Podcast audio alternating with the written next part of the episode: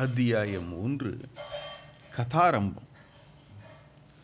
புத்திர சிநேகத்தால் அறிவுக்கேட்டை அடைந்திருந்த திருதராஷ்டிரன் ஹே சஞ்சயா குருக்ஷேத்திரத்தின் வர்த்தமானம் என்ன? தர்மாலயம் என்று சொல்லப்பட்ட அவ்விடத்திற்கு பாண்டவர்களும் என்னை சேர்ந்தவர்களும் யுத்தம் செய்ய நிச்சயித்து சென்றார்களே அங்கு இப்போது நடக்கும் விருத்தாந்தத்தை நீ எனக்கு தாமசமின்றி சொல்ல வேண்டும் என விசாரிக்கிறான்.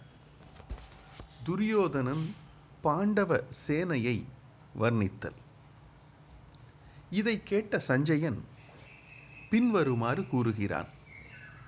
மகா பிரளயத்தில் காலனுடைய வாய் விரிந்தது போலும் காலகூடம் பொங்கி வழிந்தது போலும் வடவை தீ மண்டி எரிந்து பிரளய மாருதத்தின் சகாயத்தை பெற்று சமுத்திரத்தை வற்ற அடித்து ஆகாசத்தை அளாவ தலைப்பட்டது போலும் ஒருவராலும் அடக்க முடியாதபடி பாண்டவ சைன்யம் முழுதும் ஏக காலத்தில் பொங்கி எழுந்தது.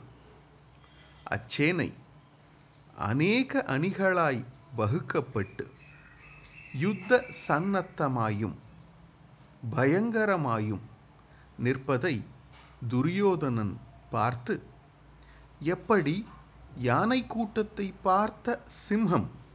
அதை ஒரு பொருட்டென எண்ணாதோ? அப்படியே அது எவ்வளவு மாத்திரம்? என அதை அவமதித்து துரோணாச்சாரியாரை பார்த்து சொல்கிறான். இதோ பார்த்தீரா எப்படி பாண்டவர்களுடைய சேனையானது பொங்கி நிற்கிறது. நடைபெற்ற மலைக்கோட்டைகள் போல.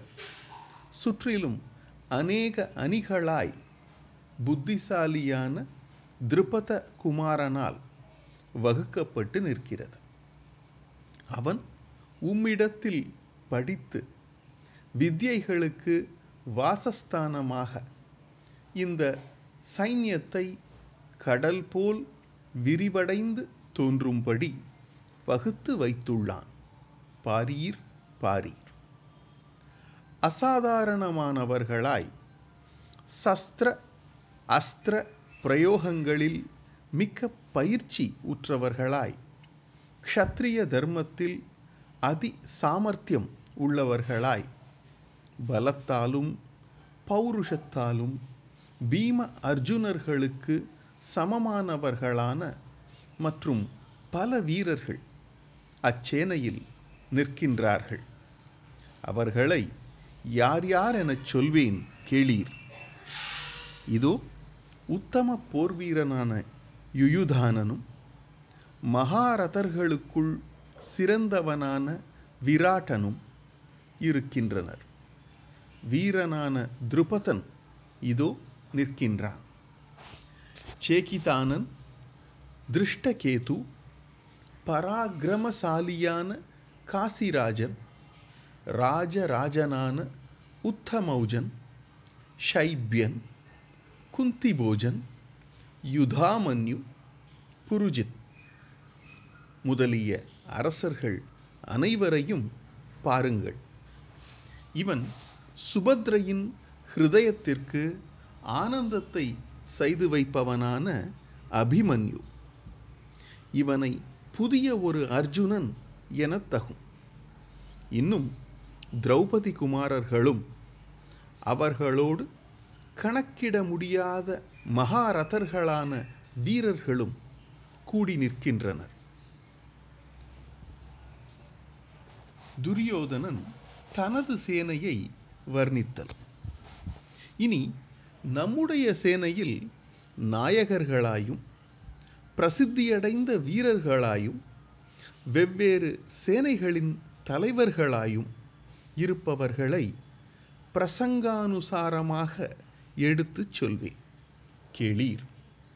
உம்மை முதலென வைத்து அங்கொருவர் இங்கொருவராய் முக்கியமானவர்களை மாத்திரம் எடுத்துச் சொல்வேன். சத்ருக்களை கொளுத்தும்படியான தேஜஸோடு கூடிய சூரியன் என சொல்லத்தக்க கங்காபுத்திரர் பீஷ்ம ஆச்சாரியரும் பகைவர்களாகிய யானைகளுக்கு சிம்ஹம் என விளங்கும் கர்ணன் எனும் வீரனும் தன்னுடைய ஒரு சங்கல்பத்தினால் விஸ்வம் அனைத்தையும் சம்ஹரித்து வைக்கத்தக்க வல்லமை உடைய கிருபாச்சாரியாரும் வீரனான விகர்ணனும் யமனுக்கு சதா பயமுண்டாக்கி வைக்கும் அஸ்வத்தாமனும் வெற்றி பொருந்தியவனான சௌமதத்தியும் நம்முடைய சேனையில் அங்கங்கே நிற்கின்றனர். பாரி இப்படியே பிரம்மதேவனும் அளவிட முடியாத பலத்தோடு கூடிய மற்றும் அநேகர்கள் இருக்கின்றனர். இவர்கள் அனைவரும் சஸ்திர வித்தையில் கரை கண்டவர்கள். அஸ்திர மந்திரங்களே இவர்களுக்கா இவர்களாக அவதாரம் செய்தன என சொல்ல வேண்டும். அஸ்திர ஜாத்தங்கள் இவர்களால்தான் உலகில் பிரசித்தி பெற்றன. இவர்களுடன் சரியாக எதிர்த்து போர் செய்ய வல்லவர் உலகில் கிடையார். இவர்களுடைய தேகத்தில் பூரண பிரதாபம் குடிகொண்டுள்ளது. இப்படி இருந்தும் இவர்கள் அனைவரும் தங்கள் பிராணனை கையில் ஏந்தி என் பிரயோஜனத்தையே உத்தேசித்தவராய் என்னை அனுசரித்து நிற்கின்றனர்.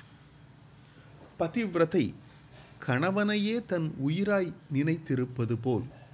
இந்த வீரர்கள் தங்களுடைய பிராணனாய் என்னை எண்ணியுள்ளனர்.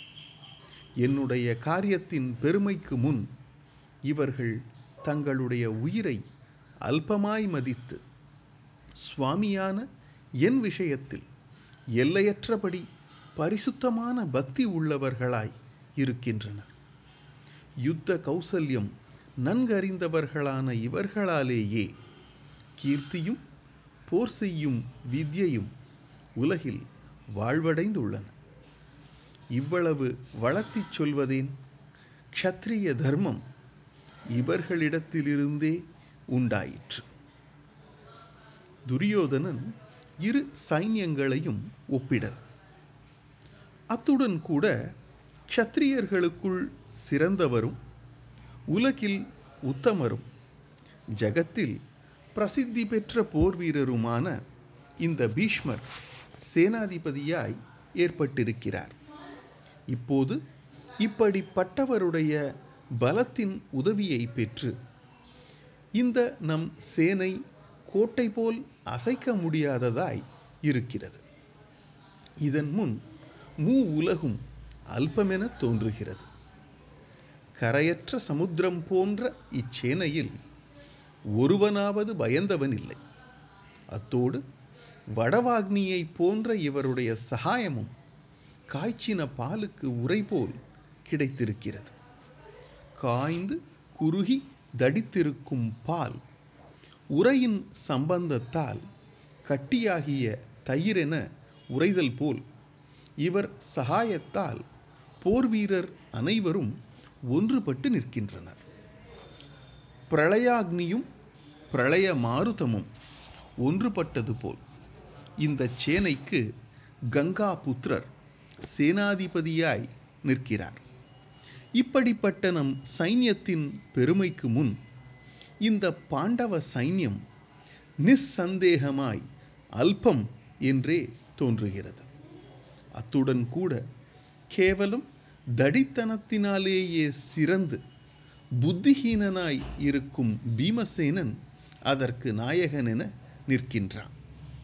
இப்படி சொல்லி துரியோதனன் ஓய்ந்தான்.